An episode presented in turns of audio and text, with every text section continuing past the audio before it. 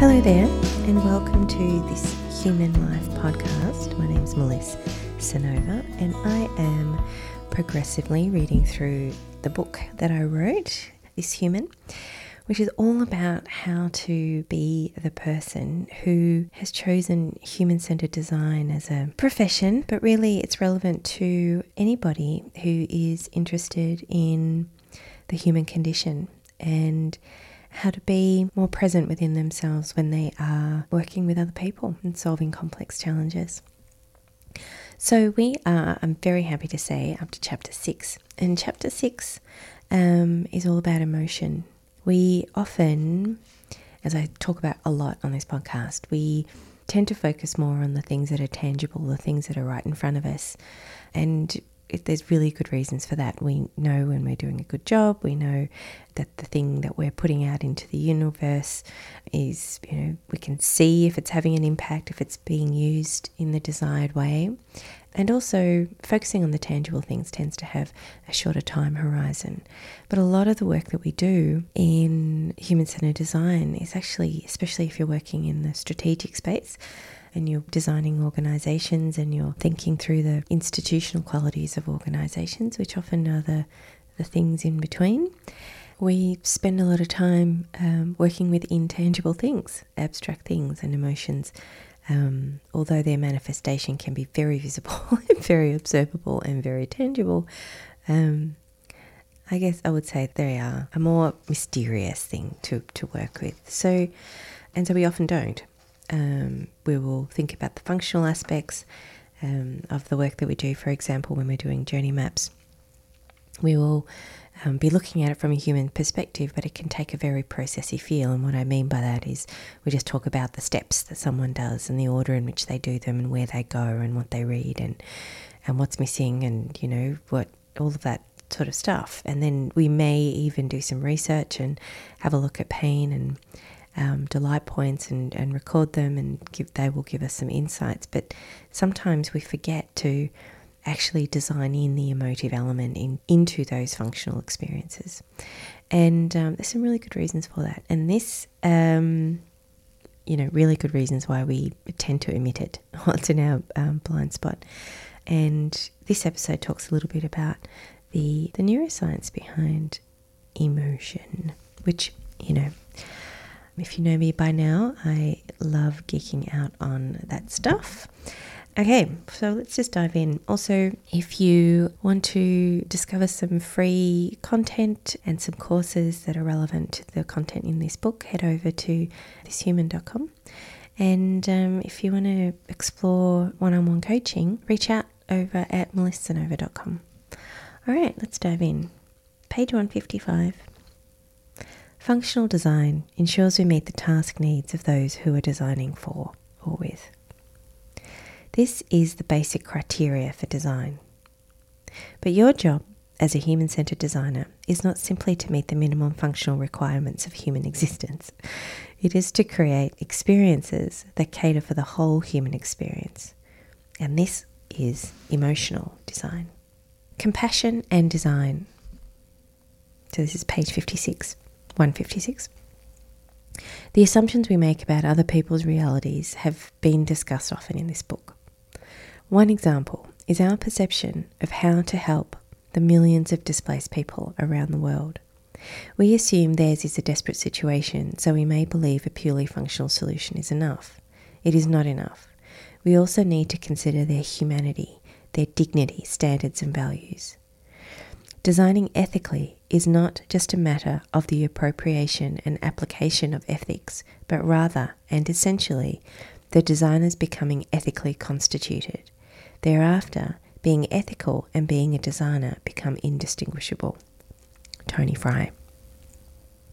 There is always room for compassionate design and the incorporation of that understanding into our creations. This doesn't mean that it takes longer or is more expensive. It just means we need to be more considerate of the whole human experience in our designs. Designing for emotions. The importance of designing for emotions is made very clear in this fact. most people move away from pain and towards pleasure. Even human centered designers sometimes forget to think about how our designs are going to make people feel when they are using them. We intend to focus on the functionality of what we are designing. We make sure those functions are present and designed in a way that addresses the needs and motivations uncovered in the research. Getting this right is often enough of a task, let alone thinking about how people will feel. There are three fundamental features of a complete design for humans. Now, think of a pretty little um, Venn diagram with three circles. Um, at the top, we have desirable, evokes desired emotion through the experience of its use or interaction. Over the right hand side, we've got usable, ease of use and interaction. And on the left hand side, we have useful, performs the task it was intended for. Um, these features have been summarized by Elizabeth B. N. Sanders as useful, usable, and desirable. The useful and usable features of the design often get most of the attention. Does it complete the task? Can the person you design for actually use it? Both these questions can be answered relatively objectively. The third feature relates to pleasure and aesthetics. It is here that we head into more subjective territory. You know, on the previous page, I say sort of in a little side note, the three fundamental features of design, and I'm referring to desirable, useful, usable. Um, and then I've said we cannot forget emotions as they drive desirability. And if you remember, and I think I'd sort of unpack that later on, but if you remember the, you know, the Venn diagram that, that gets created when describing design thinking, where you have desirable, feasible, and viable. So just drawing a link there between this one and, and the design thinking one. There is much more to the experience of life than successfully meeting basic needs. Humans are emotional beings.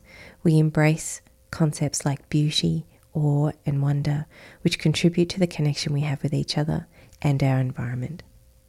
As practitioners who have the perspective, tools, and intention to design a new reality for humanity, we need to pay attention to the emotional context and intention of our designs. You must maintain a focus on human emotional experience as well as the functional fulfillment of needs. Designing for emotions allows those who experience your design to feel a connection with your work. You will also form a deeper connection with the people you are working with, which gives your work longevity and increases the chances of impact. Emotions aren't explicit. Emotions aren't explicit. It can be difficult to uncover the emotions associated with someone's experience of a product or service. Even when you've used an empathy map, sometimes people still answer the feeling questions functionally. For example, you might get a response like, I felt like it was taking too long, or I felt, I felt like there were too many choices. These statements do not describe emotions. There are good reasons why we feel it difficult to name our feelings. It is partly because of our brain and partly because of society. Emotions are processed by the limbic system, within which sit the amygdala and hypothalamus. The amygdala is a small organ that assesses the emotional value of an event, mainly to do with aggression and fear. The hypothalamus regulates how to respond to that emotional event and is connected to the nervous and endocrine systems. Emotional stimulus is first felt in the body. Your heart begins to race and your stomach feels tight. This is your amygdala and hypothalamus doing their job. It is only when the amygdala sends signals to the language regions of your cortex that you can start assigning language to what you are experiencing. Sometimes it is easier to describe the symptom of the emotion. I have a funny feeling in my stomach rather than the emotion itself. We are not brought up to be emotionally fluent. Much of our emotional intelligence is learned in the playground. We are not explicitly taught how emotions are created in the body and how to map those feelings and sensations to words. When someone asks how we are feeling, the most common responses are good or bad. And just as a pause there, I'm hardly ever bad as well, even when you are feeling not so hot we still say we're good. Um, these are not descriptions of feelings. As adults, we don't even respond with bad. Oh my God, I did it again. I keep doing this. As adults, we don't even respond with bad because we don't want to make the other person feel awkward. Instead, we use nondescript phase, phrases like not so good. Because emotions are not easy for us to describe, they are difficult to access as input into your design. Understanding the emotional context for an individual may require you to use different methods to get insight. Just asking them how they would like to feel when they are using the service you are designing, for example, may get you a very superficial understanding. To connect with a person's emotional context, you need to engage with them more personally. Asking them to describe how they are feeling about a particular experience will only tell them what they can express, will only tell you what they can express in words, and only what they want you to hear. But when you observe them using a service, you will see what they actually do, such as workarounds.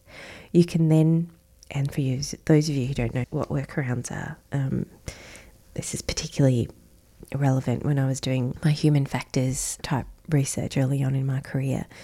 Um, when you observe someone, especially when they're doing a manual task, when you observe someone doing their job and say they've been doing it for ages and ages and ages, if the process can be optimized, people typically do, and they create workarounds to get the same result but in an easier way. And also, they'll be performing physical tasks that they um, are unaware that they're doing. So they won't even realize that they've added an extra step, for example, where it doesn't need to be present. And so this is basically your body following well and ingrained, you know, habits and pathways in your brain where you don't have to consciously think and decide on every single step. Your body knows how to do the task. You know how we talk about, you know, riding a bike. It's similar to that. Um, but then when you do the um, you know, you might have recorded them do the task or you do the playback of your observations. Sometimes um, people are actually quite incredulous. They, they, they don't sort of believe your observations. So having video is always good because then you can play back that section. And they often sit there and go, oh my God, I totally didn't realize I was doing that. Yeah, so that's why I really value observational techniques in being able to gain insight into you know, what's actually happening, what people are actually doing, because there's always a gap between what they say and what they do. You can then discuss those actions in, in order to gain more insight into their actual experience. If you ask them to make something and add that you'd like them to express how they feel about the experience, the underlying feelings will be communicated through the artifact they create. Emotional artifacts can be like drawings, collages, and journals. Looking for an emotional connection between yourself and the people you are designing for builds your empathy. It allows you to infuse your design with their desired experience, ensuring that you are designing for desirability, not just usefulness and usability. So we're on page 160, exercise 6.1 Discovering Emotions. This framework has been adapted from Dr. Sanders' work who's the originator of the say, do, make model. Right, so if you've got the book with you, this is going to make it much easier, but if you don't, that's okay too. All of these workshop worksheets are uh, made available on thishuman.com, so you can go and download them for free if you don't have the book to be able to use them in your practice. So, this is basically uh, it's got the technique of say, do, make along the top and it's got the type of insight that you might be able to extract from those techniques in the in the bottom row. So for the technique say, so examples might be workshops and focus groups where you're doing a lot of asking questions, getting them to talk about their experience, describing events, perhaps describing desired future events, that sort of thing that falls into sort of the think and say category. And the type of insight you're able to access through that technique is explicit knowledge. So, knowledge that they know that they have, learning what people can express in words. Now, this framework is really, really important because we often we live in a very thinky and say world. So when we're doing our research design, we're, we're biased towards those techniques. So uh, it's it's good to just be thinking about is my design research diverse enough to be able to access the different types of knowledge that's present within this person that I'm designing with or for, depending on the situation. And and yeah, and make sure that your research is balanced. So do an example of do is contextual inquiry and most observational research techniques where you're looking at what they do and use and what you're able to, the type of insight that you're able to access through that is observational experience. So, observing their behavior and seeing things they don't realize they do. And, um, and you know, this, the do category is used a lot in human factors research. So when you're looking at, you know, high performance environment, situational awareness, when you're looking at maybe occupational health and safety issues, you're looking to optimize process in a production line or manufacturing line, it can have the do bit is really good at being able to observe what people can't report out that they do because they're not consciously doing it, but it's also very functional. And then the, the last one is make. So examples are artifact creation, collages, journals, maps, diagrams, drawing stories. And this is where designing with the people as, as much as possible and what I mean by that is designing with the people that you're um, there to serve with your work. And when I said as much as possible, what I mean is it's not always possible to be able to do that. But when you're engaging in make techniques, this is where if you're able to gain access to the people who are ultimately going to be using the product or service that you're designing is really, really helpful. Essential in my view, but not always possible. Right, so the, the two things that you can access through using make techniques is tacit knowledge, which is what they know and feel. So, gaining insight into their perceptions of their experience and their feelings to build empathy. So, stuff they can actually report out on. And then you can also access what they dream about, which is sort of latent needs. Accessing what they dream of provides a future view and hints of latent needs.